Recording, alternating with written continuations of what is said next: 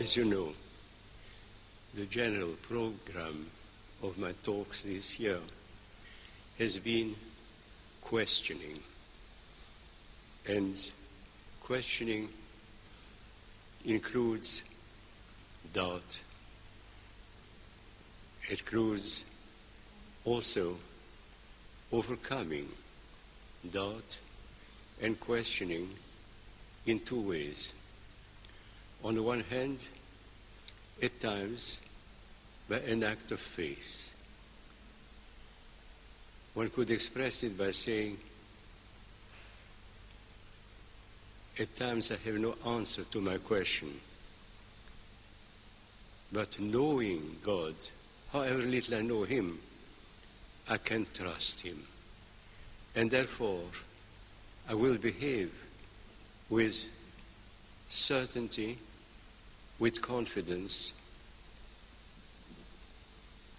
until I have matured enough, grown sufficiently in spirit, in experience of life, in knowledge, to be able to understand what to me at times is beyond understanding. And this is a normal process. It is true in all the fields of human knowledge. This is why and how we learn our normal human life, how we meet school and university, and how we meet the problems of life. But also, in the case of our faith in God, it requires at times a heroic readiness to trust Him in spite of the fact that everything is against this trust. Such a statement may seem to be almost blasphemous, but at times indeed, things which we see around us are so terrible, so terrifying, that we may say, how can God allow such a thing? What is His responsibility for them? Because to allow, in a certain sense, is tantamount to acquiesce, let them happen. And this is the point which I would like to raise tonight, perhaps very awkwardly, because I have been trying to understand, and I have certainly not understood as much as I should. In a previous talk, I tried to show how we are challenged by the Word of God and by the faith of the saints, we are challenged. We are questioned. We have got earnestly to look into things and learn.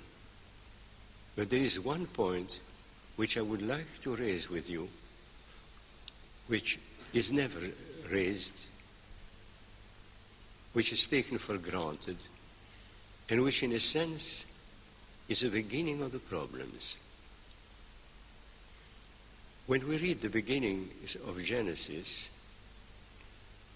we read that God planted in the Garden of Eden two trees the tree of the knowledge of God and the tree of the knowledge.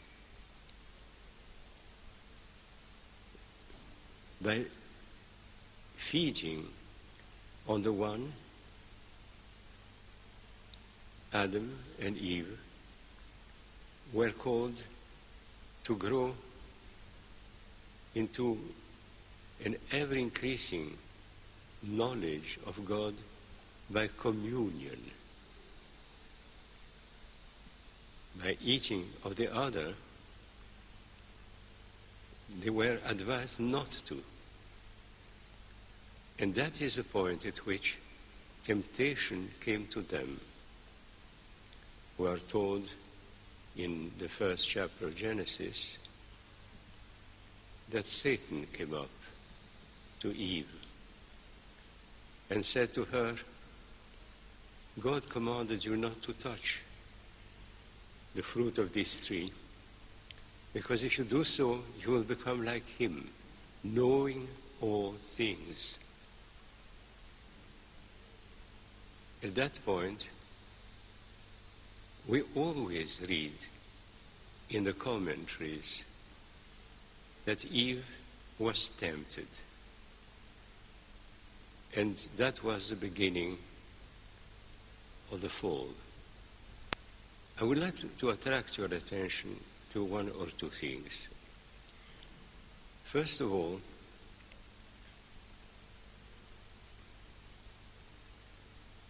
Eve at that moment was still sinless, pure,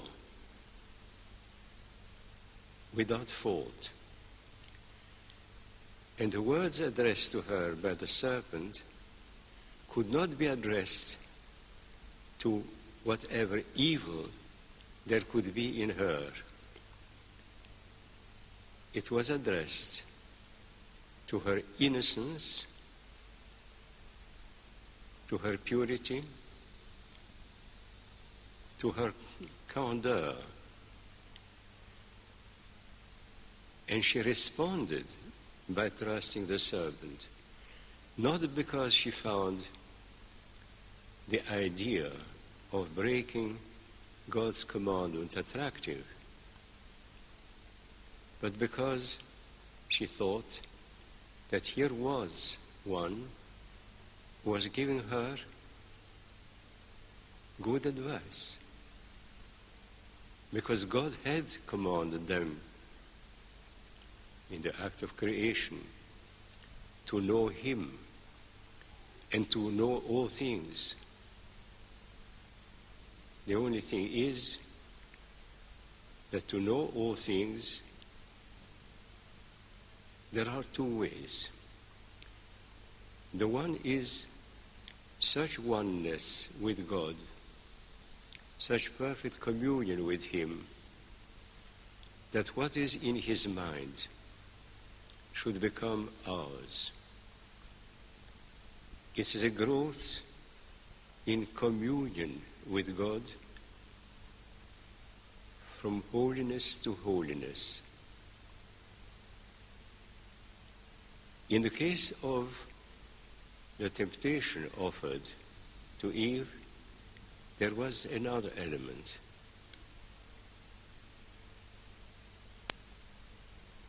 It was a desire indeed to fulfill the command of, God, but in a way that was simpler. Eat of this fruit, and you will not know as God knows. Now, this eating of the fruit, of course, is an image. And there are comments which are not habitually brought into the picture, in which we are told that eating of the fruit meant a sort of communing with. And the suggestion which was made to Eve at that moment was identify with the world which is ambient, which surrounds you. And you will know it as God knows. What God has offered was commune with me, and you will share my knowledge. In a sort of formal way, we may say it is the same thing with a difference that to know things in God as God knows them by communing with Him in mind and life was one thing. Discovering the things of God independently of Him was another theme. And here we come upon a remarkable passage in the works of Saint Irenaeus of Lyon, which came to my knowledge through an article written by Olivier Clément a certain number of years ago. Irenaeus of Lyon says, I'm sorry, one minute.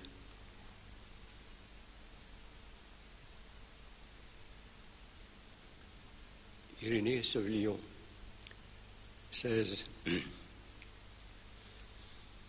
that there were two ways of acquiring the total knowledge which God wanted to impart on us. The one was total communion with Him, and the other, an ever deepening and increasing communion with the created world. In itself, there was no rejection of the will of God. But in fact, it meant a long, tortuous, difficult way of discovery. In God, all knowledge rested. By communion with Him, one was in a position to know all things as He knows them.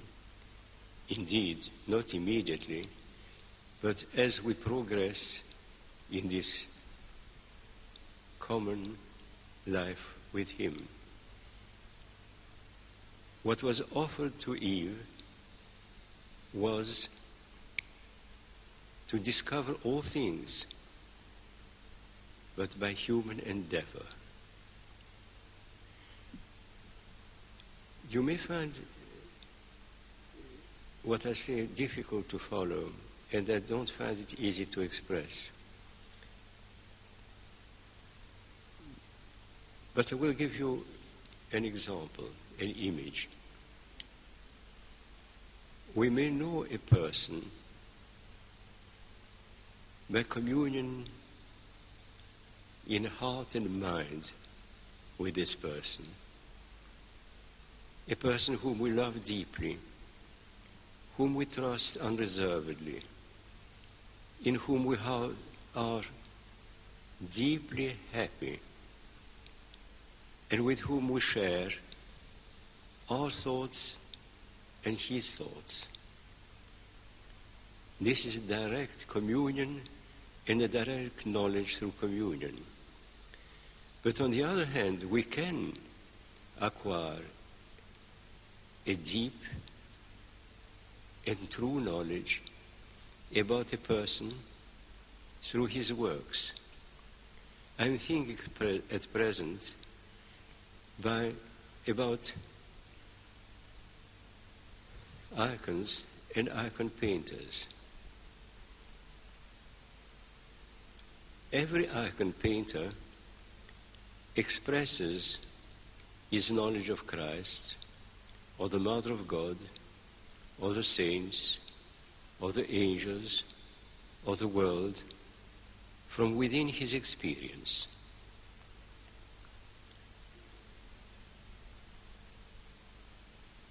Certain of these icon painters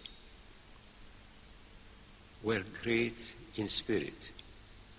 Certain of them were less.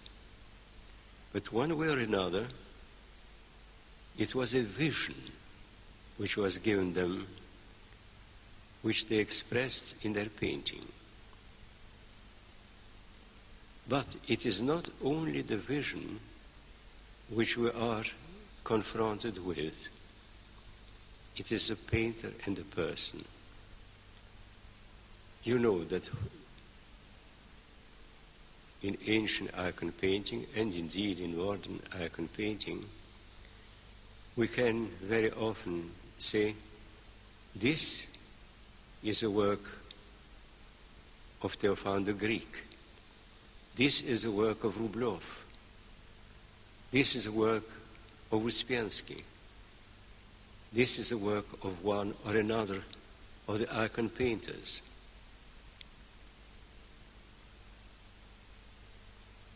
It is the same vision which is expressed by the experience, within the experience of a given icon painter. And the idea which Irenaeus of Lyon tries to convey to us is that if we go deep with a pure heart, with an enlightened mind, into all things created, we gradually will discover the Creator Himself. Indeed, it is a roundabout way. It is a long way. It hasn't got the directness, the simplicity, the decisiveness of communing with the Creator Himself. And yet, it is a way that can lead us to the goal. But here we must remember two aspects of the same problem. When we struggle to commune with God, we are hampered by our sinfulness.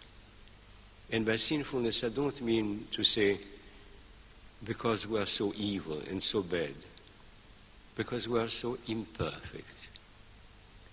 Imperfect as a result of the original loss of communion with God in our first parents.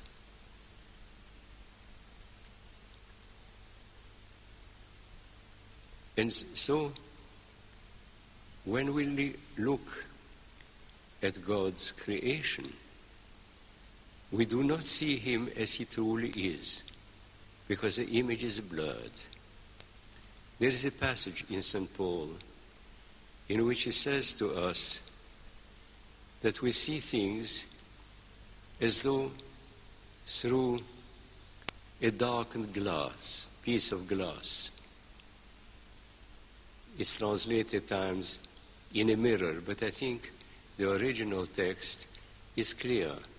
Instead of seeing directly or through a clear window, we see through a pane of glass which is gray, soiled, confusing. And this applies both to our knowledge of God and of spiritual things, and to the knowledge which acquire, we acquire of the ambient world.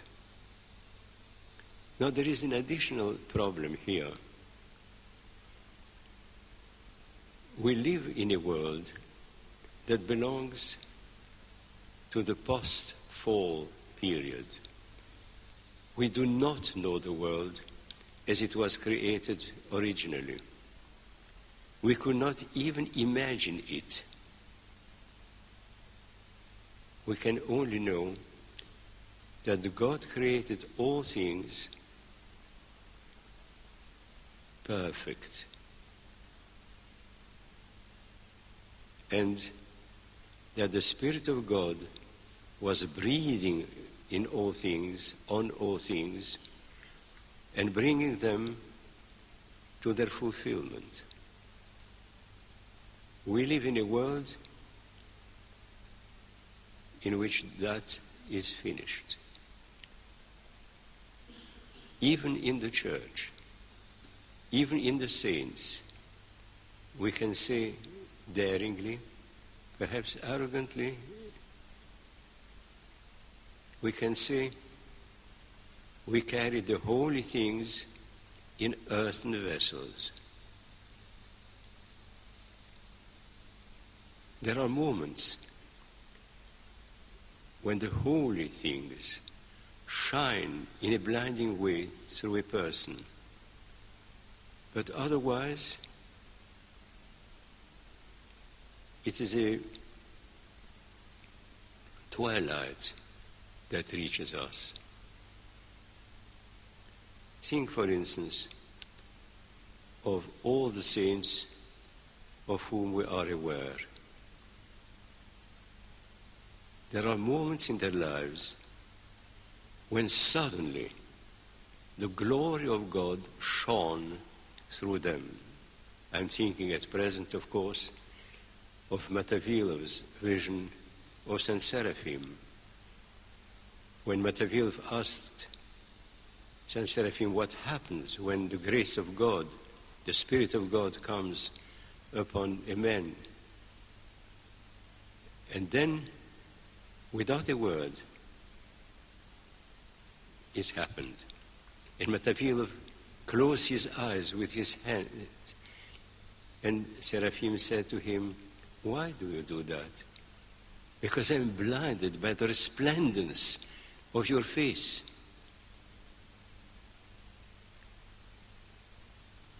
At that moment, he says, said later, that the face of Seraphim was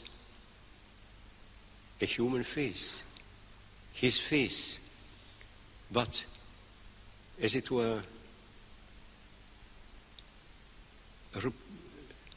shining through a blinding sunshine. He was blinded by the light of it.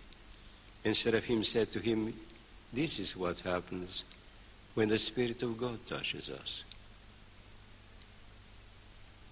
But we do not see even the saints all the time in this glorious manner. When you read the lives of saints, you see the humanity. At times, a noble, a beautiful, a glorious humanity. At times, a frailty so wonderfully frail that the grace of God prevails and it is God who acts and not a person.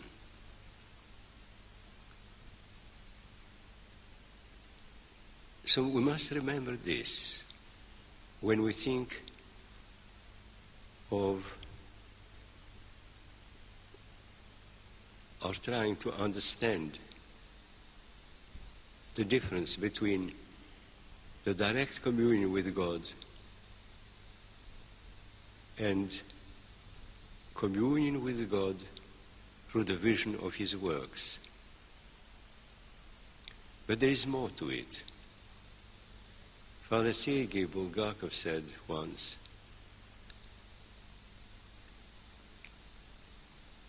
that the beginning of Genesis is not history.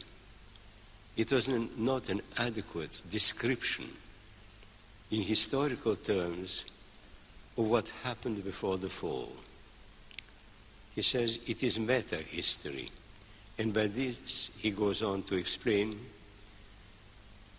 that the events spoken of indeed had taken place. But we have no language in a fallen world to express adequately what happened in the world before the fall. And so all the imagery of the beginning of Genesis is true in the sense that it conveys things but describes them not. This is why I believe that the idea expressed by Saint Irenaeus of Lyon is very important. It is one possibility, one of the possible understandings of this beginning, but it is a creative one. It is one that f- can fill us with hope. Habitually, we are told that the serpent spoke to Eve and beguiled her into eating of the fruit of knowledge, and that she found the fruit appetizing and ate of it. And then, having already through her act of distrust of God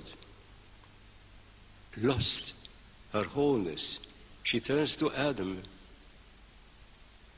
and offers him part of this fruit. And he eats and falls. And then God comes, as it were, to the rescue. There is a chance.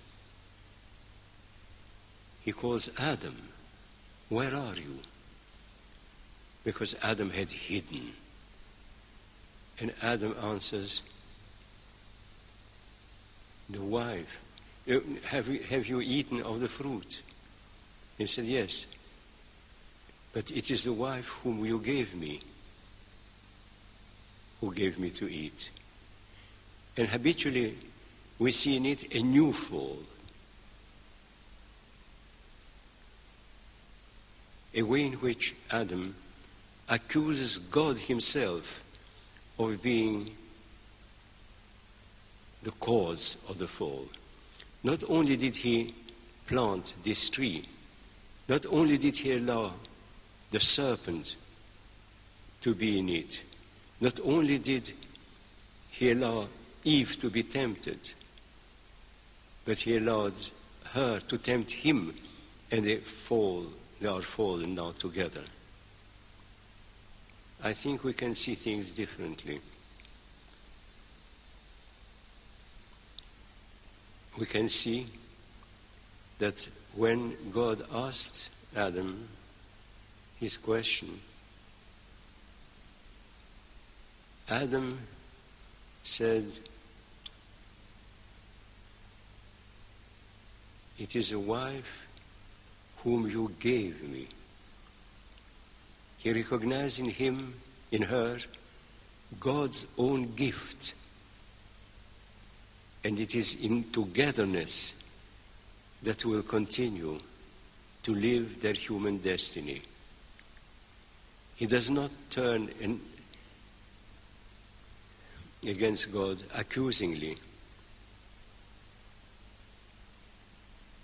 He recognizes the greatest gift which God had given him Eve.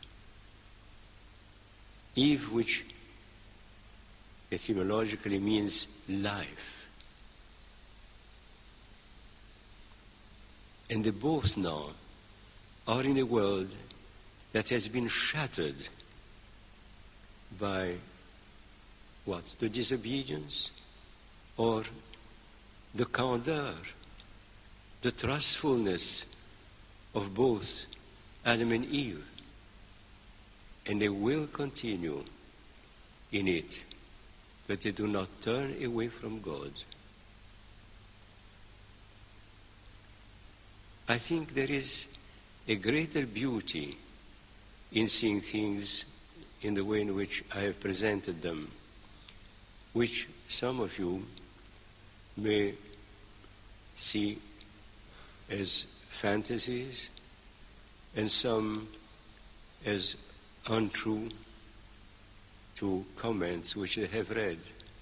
But the passage of Saint Irenaeus stands for in me as something of prime imp- importance. And then things develop. To begin with, Adam was alone. Then Eve was brought into existence.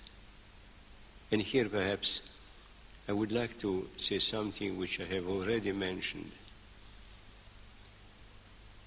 One always speaks of Eve being born made of a rib of Adam. I think in ancient languages, the idea of rib corresponded to the notion of the side. In Old Slavonic, for instance, to sleep on one's ribs meant to lie down on one's side. And Eve was not made simply out of a small bone extracted from Adam. Eve was half of him. There are lovely commentaries on the idea of the rib. I remember a Hebrew commentary in which we are told, of course it was a rib, because a rib is a part which is the nearest to the heart. But this is lovely.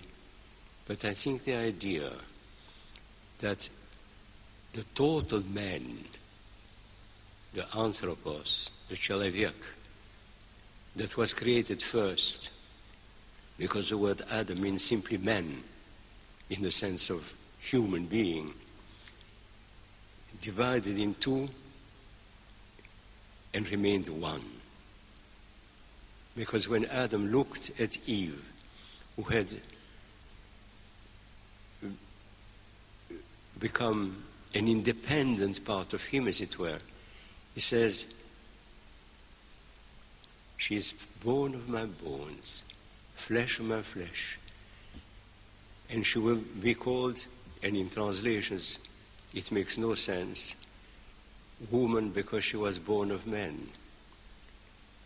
But in Hebrew, the word used is ish and isha. I am he, she is she. She is the feminine of the masculine, and I am the masculine of the feminine. And it is only after the fall that they discover one another as being two different persons. They discover that they are naked, which they didn't know because one does not know one's own nakedness. Nakedness was discovered because they were no longer one.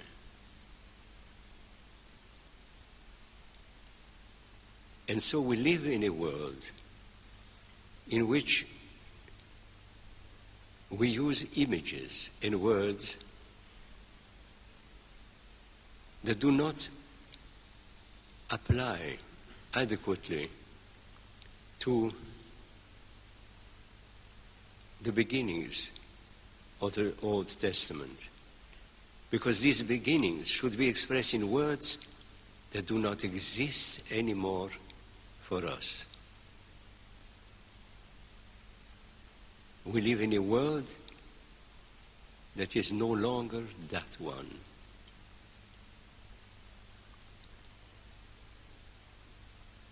I'm afraid I will have to end my talk at this point. And if you have the courage and the patience to come next time, I have quite a lot more to say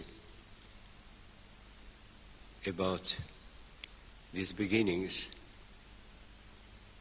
what is a puzzlement and what is a light and a joy and a wonder.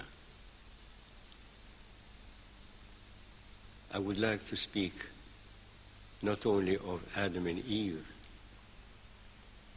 of man in the sense of человек, anthropos, and Eve in the sense of life, but also of Abel and Cain and of their generation and what happens in a context in a manner which I think is not usual and which I hope and I believe is not a lie, a fantasy of mine. Could we now keep silent and quiet for a short while?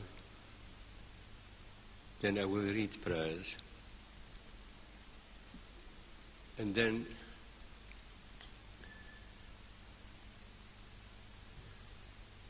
I will ask you to come for a blessing if you want to, but not to linger too much because I haven't got much strength left.